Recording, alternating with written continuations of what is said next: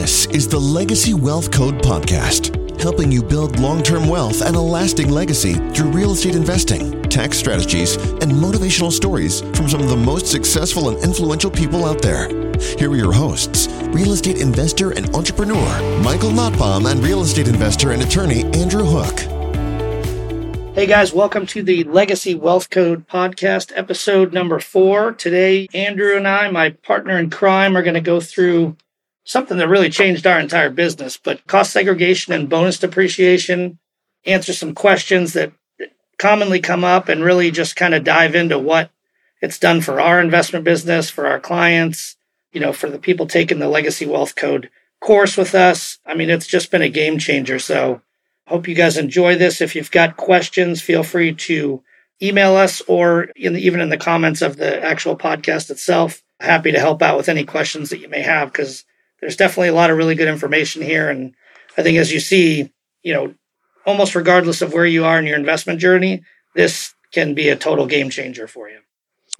So why don't we start kind of with a little bit of the history as far as cost segregation is concerned and then how it kind of I would say blew up over time. I mean, yeah. if we look back, I mean, and, and you talk to the professionals, this has been something that has been around for a long time cost segregation has been a tool that's utilized probably more so on large large projects and large developments and, and, historically than it is now where it's kind of becoming more commonplace. But you know one of the things i think is interesting is the fact that it was really kind of the change under the Trump administration for bonus depreciation to apply and then the subsequent articles that were coming to light as far as the Trump tax returns that really highlighted some of the how key these benefits really are.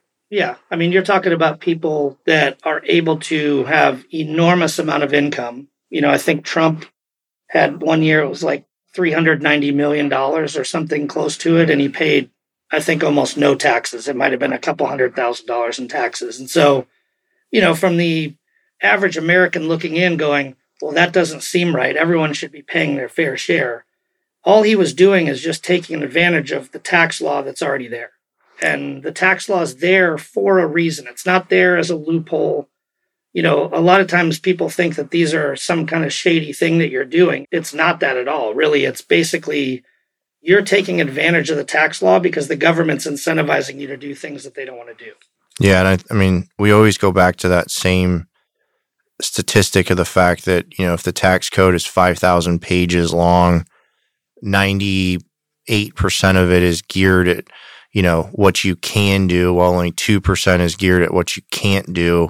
And everybody hyper focuses on that 2% as opposed to, you know, trying to utilize the 98% that's there to actually help you take advantage of the tax code. So the government's done a good job of scaring the crap out of people. Yeah, I mean, they do that well. So jumping back to the history for a second, I mean, in some of the professionals we've talked to, you know, we hear about the old days where cost segregation was literally done on a contingency fee basis. So, you know, you uh, the whoever was conducting the study was literally taking a percentage of the savings. And I mean, you know, when contingency fees are involved, that's those are large pots to come out of, right? And right. so, I mean, that shows how much of the tax savings there really is. And so, you know, and I think again, when you talk about the changes in the tax code to apply bonus depreciation where you can literally roll all of this depreciation up front and front load it all then you know you you're talking about absolutely massive tax savings that allow you to reinvest your money and put money back into expanding your portfolio.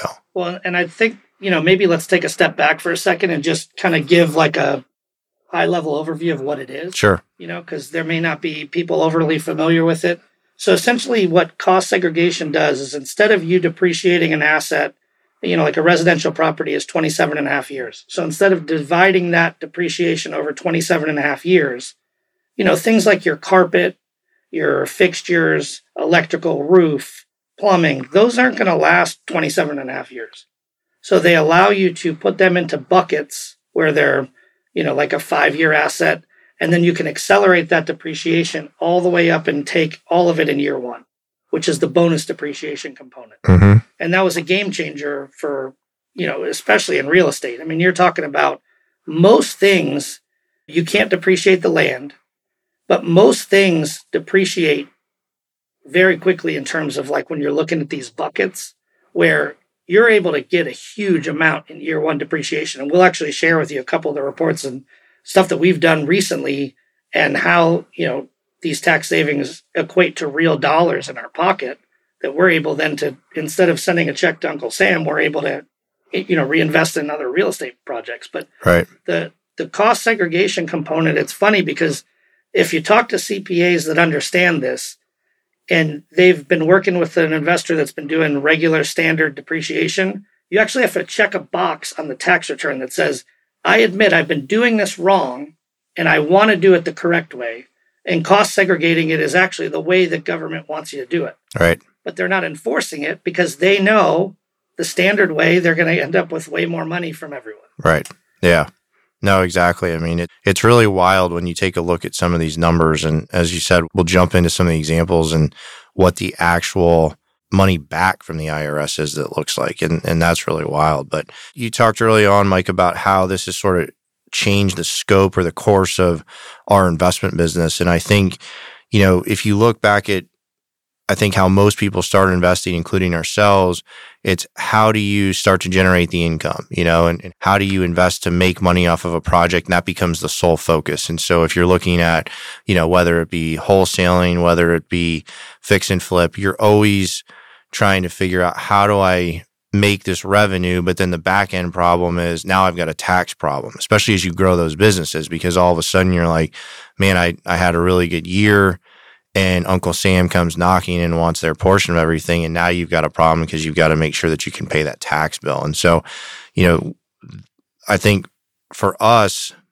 early on, we weren't even really thinking about the tax side of things. We were just thinking, you know, let's make excellent revenue, yeah, build some capital.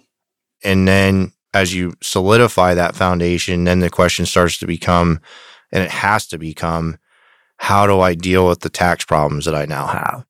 And, you know, that's uh, where I think the change in our position has become is because, you know, thinking about this from a global perspective or, or a long term perspective, it's literally encouraging us to buy more property, but do it in a fashion of not selling it per se, but cash flowing that property. Right. And that's allowing us to build the portfolio, which is how we build, of course, long term wealth. Well, and you hit on the head. You know, it's become a game for us now. January is okay. How much do we anticipate we're going to make this year? And then now we back into the number of how much stuff do we have to buy and cost seg, bonus depreciated, so that we don't have to pay a huge tax bill. Yeah. Why don't, why don't we give a couple practical examples? I mean, I, I literally have in front of me the preliminary reports that we get from the cost segregation company that we use who, by the way, is incredible to work with, Cost Segregation Authority. But practical examples, and, and I think, you know, seeing how this plays out probably answers some of the questions and, and potentially even begs some additional questions for listeners. But, you know, starting with what I would call the, the more simple one. So in 2019, we acquired an apartment complex in South Carolina. The apartment complex cash flows. It it pays all of its expenses. It puts some money in our pocket every year. It's on a tight amortization schedule. It should be paid off in no more than about 10 years from now. And we applied cost segregation to this property. And I'm reading directly from the port now. Based on our preliminary assessment, we anticipate increasing depreciation for the first year by $164,726, resulting in an estimated federal and tax state tax savings for the same period of $56,281, depending on your actual tax rates. So that literally means that this prop, by cost segregating this property, that saved us almost $53,000 in tax payments to the IRS. And if you look at and you're and we're making money on it every month. And if you look at what our down payment was on that property, that's almost 50% of the down payment on that property coming directly back to us. Right. So we've recouped that and now we can turn that in to another property, buying another property. Again, build the portfolio. This helps s- tremendously in that aspect. I mean, oh, yeah. Instead of trying to find cash to buy more properties, we've just had it's just been landed in our pocket because of because of how we're doing approaching it from the tax code perspective. Well, and these reports, you know, like going back to what you said in the beginning, when cost seg first came out or when it was really utilized at a high level, the niche really was big commercial buildings. Sure. You had like a crew come out. They would spend a few days there. They're going through everything. They give you the report. Well, that's not going to be applicable to a small residential house. Right. But it's changed now to where they can do virtual. You know, they use, you know, most houses have similar, you know, finishes. So they already know the depreciation schedule. Like, does this house have, you know, is you know when was the electrical done? What is the is a roof shingle or is it tile? And they just have the formula, so they don't even have to go through and actually redo a whole lot. I mean, it's it's duplicatable. Yeah. So now these reports are like five hundred bucks. You know, Well, these ones are a little bit more, but you can do them yeah, for that. Yeah. 500 to maybe two thousand. Right. You know, twenty five hundred on the on the high end, where back in the day it was twenty thousand. Well, and you also think too, I mean, the conversations that we've had with cost segregation authority is that since COVID, they can do many of these site visits virtually. Right. So Yeah, instead of around with your iPhone. instead of paying the report cost plus costs, so which you know, it might have used to cost uh, for this property, for example, that might have cost us eight thousand dollars back in the day. right, because they're gonna fly guys out there. Yeah. Instead, it was three thousand ish, and we got sixty thousand dollars in tax savings. Who isn't going to spend three thousand dollars to get sixty thousand dollars back? I mean, it's a no brainer. So, Right. the I mean, the other thing too, that I think is so clutch about this is that when we talk about it on a large scale, like a Donald Trump again, everybody's just sort of like it's this foreign, like, well, I- I'm not going to go buy a golf course or build a luxury resort. I mean, those aren't practical for the everyday human. It's practical for billionaires, but it's not practical for the everyday person. These that we're talking about right now are very practical. I mean, let's look at the one, the other one here. This this very office building that we're sitting in today. Again, practical purpose. It houses our title company. It houses the law firm. It, we we have secondary tenants in here who help pay the mortgage on the property. These are all very real, normal purchases that people are making in their everyday life. But again, reading from the Cost Segregation Authority report on this one for this property, and this property was acquired in 2021. It is an a pure office building that houses some of our staff and some additional tenants. Based on the preliminary assessment, we anticipate increasing depreciation for the first year by $207,079, resulting in an estimated federal and state tax savings for the same period of $63,000. So, Fifty-three thousand real dollars in your pocket. You know, like that two hundred and seven thousand number is a number you deduct directly from your income when you're a real estate professional. yeah, and resulting in your savings. You know, and again, it depends on your actual tax rate, of course, but th- those are real practical examples. And I mean, a- again, that's you know, the down payment on this building was a little bit more, of course, but it, that still takes a good chunk of the down payment that we made or that we paid. It puts it back into our pocket to now allow us to go acquire more stuff Right. at the end of the day.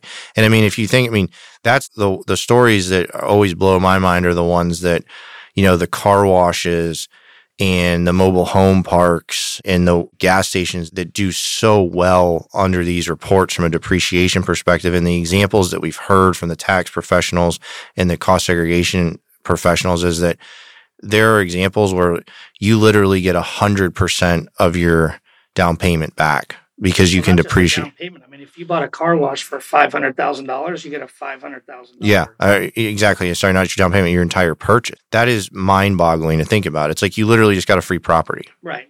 Now, the couple things that have changed, there is a step down. So, so Trump was it 2017? It came out. I think 2016. The legislation, Yeah. yeah, correct. So 2017 came out, and basically there was a step down. So you got this 100% bonus depreciation that expired at the end of 2022.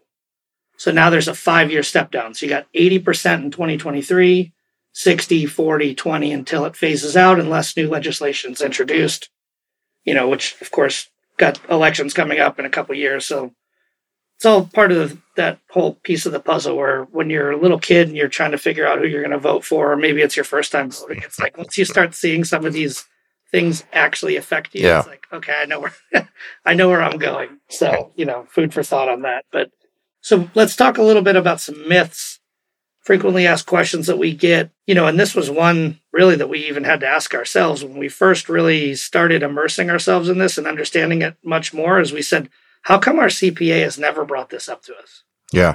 Well, and hopefully our CPA isn't listening, but if, yeah, ex CPA, but if he if he is, maybe it'll be a lesson. But we're personal friends with our ex CPA, but our XCPA fit the mold of a typical tax preparer, right? They're checking boxes while they're doing while they're doing hundreds, if not thousands, of returns. They're not focused on, you know, what's going to save Andrew and Mike thousands of dollars in federal tax savings. They're focused on I got a I've got a tax deadline that's a hard date and I've got hundreds of people that are depending on me to meet it. So whatever I've got to do to get that done. I mean, the and one of the things we always talk about is the mindset, right? So change your mindset as to who you're working with because there really are these people that understand this well and they will work with you to show you how you actually do this and it's it will be life changing. Right. Well, you figure guys like, you know, we keep referencing Trump and the, you know, these billionaires that are doing this, they've got tax teams, they've got people that are literally strategists that that that's their whole job. But the same exact things that they're doing are available to everyone. And there's CPAs now that we work with and you know, we're happy to share their information with anybody that wants it, but basically they're CPAs that focus on real estate investors that they've told us that the report card for them is the tax return. Mm-hmm. so versus checking boxes and making sure it's filled out by a certain date, they're looking at it like, okay, in the beginning of the year, we strategized and planned. How do we make sure that you're going to pay little or no taxes this year legally? What do we need to do? And then did we execute on that plan? And to me, that was the biggest game changer. I mean, it's when you have somebody who's a CPA, and I mean, even Justin, he travels the country teaching other CPAs right. how to do this because a lot of them just, you know, they're really just pushing paper. Yeah. No, 100%. I was, you know, I was chuckling the other day when we saw Bill and he started in on that conversation about I heard about this tax thing that I can do.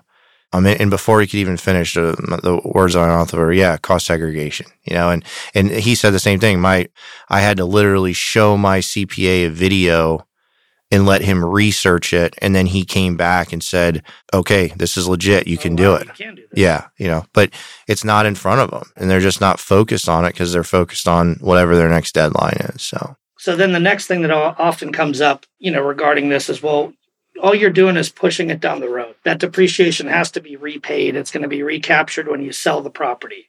So, of course, the short answer is yes, it does have to be either repaid or you have to do a 1031 exchange or move it into an opportunity zone. I mean, there's there's a lot of different things, but even if you just take the 1031 out of the equation for a second and you just pay it, most likely your long-term capital gain is going to be less than what your tax bracket percentage is going to be anyway. Yeah, I mean the recapture rate on that is is almost always going to be less than your ordinary income rate. So, I mean that's a no-brainer. I mean that alone I think should dispel of that myth. But the other part of it is kicking the can on taxes is a tax strategy in itself, right? You're keeping your money. If I don't have to pay it this year, why would I pay it this year? You know, if I have to pay it next year, well, then I'll make up some additional things or got to figure out some other things I got to readjust to pay it next year, but I don't have to pay it now. Strategy of okay, how much do I need to buy? What right. do I need to buy property wise this year so that I can minimize that tax burden? And it's the old adage of, I mean, a dollar today is, is worth more than a dollar tomorrow, right? So having that money in my pocket and retaining that is still better than giving it out now. Right. So, I mean, that to me is one of those like that's a lazy myth that I think again the people that don't want to educate themselves on it they're going to default to that, but it's easy to quash that. But then the the one that most people do is they do a 1031. Yeah. And the way a 1031 works is you have a property, you trade it for a like property, and you basically push that depreciation down the line. The thing that most people either don't believe or don't know is that when you die, that basis is eliminated to anybody that you leave your properties to.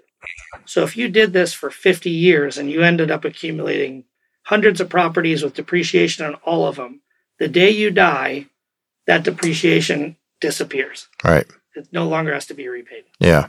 Think about that legacy you've left. Right. Yeah. And that's what it's about. I mean, that's why that, you know, it's, well, why do these exist? I mean, let's be honest. Who do you think's petitioning the tax law? You know, people that are making minimum wage or people that are millionaires and billionaires that want to create that legacy, leave something for their family and continue it on forward. Sure. I mean, it's not rocket science and Yeah. it's just about taking advantage of it. Everyone has the potential to do it. And for like we talked about a million times, it's totally changed every part of our business. hmm So let's talk about some of the other things that do play a part in this. In order to take this, so you have active income. And if you're a real estate professional, and there's, you know, if you Google real estate professional, you can easily see what the qualifications are for it. You can offset any of your income that you make through cost seg. As the real estate professional. Real estate Yeah. professional. Correct. So I mean, and that's an important distinction, of course. I mean, and, you know, we have partners in some of these properties that are not real estate professionals, and the tax savings to them is still very real. Because they can offset passive income. Correct. So any of the rental income that they're making or any other side businesses that they have, they can offset that income. And it's important to understand the real estate professional designation, right? I mean, you're gonna you're gonna sign off on your tax return that you qualify and you meet the requirements, and that's that's a conversation for another day as far as the qualification because we could spend a whole podcast on that too. But And keep in mind, I, the only thing I will say is that people that say, "Well, I have a few properties," and you know, oh, well, do you have a property manager? Well, yeah, yeah, you know, so it's like you you really want to know what those qualifications are and abide by them because it's the most heavily litigated part of the IRS.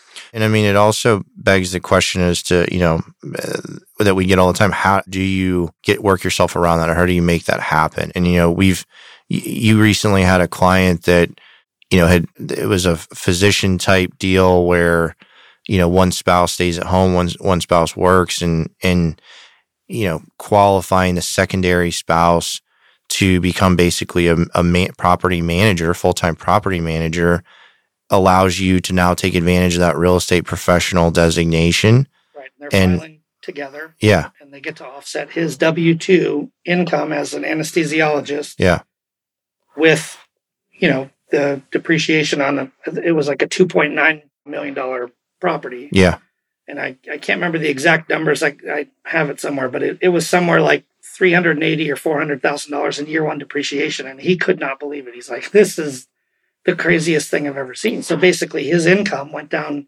you know, probably pretty close to zero. yeah you know? And so where you used to used to pay what what would that be? 150 170,000 dollars in taxes and now you're paying zero.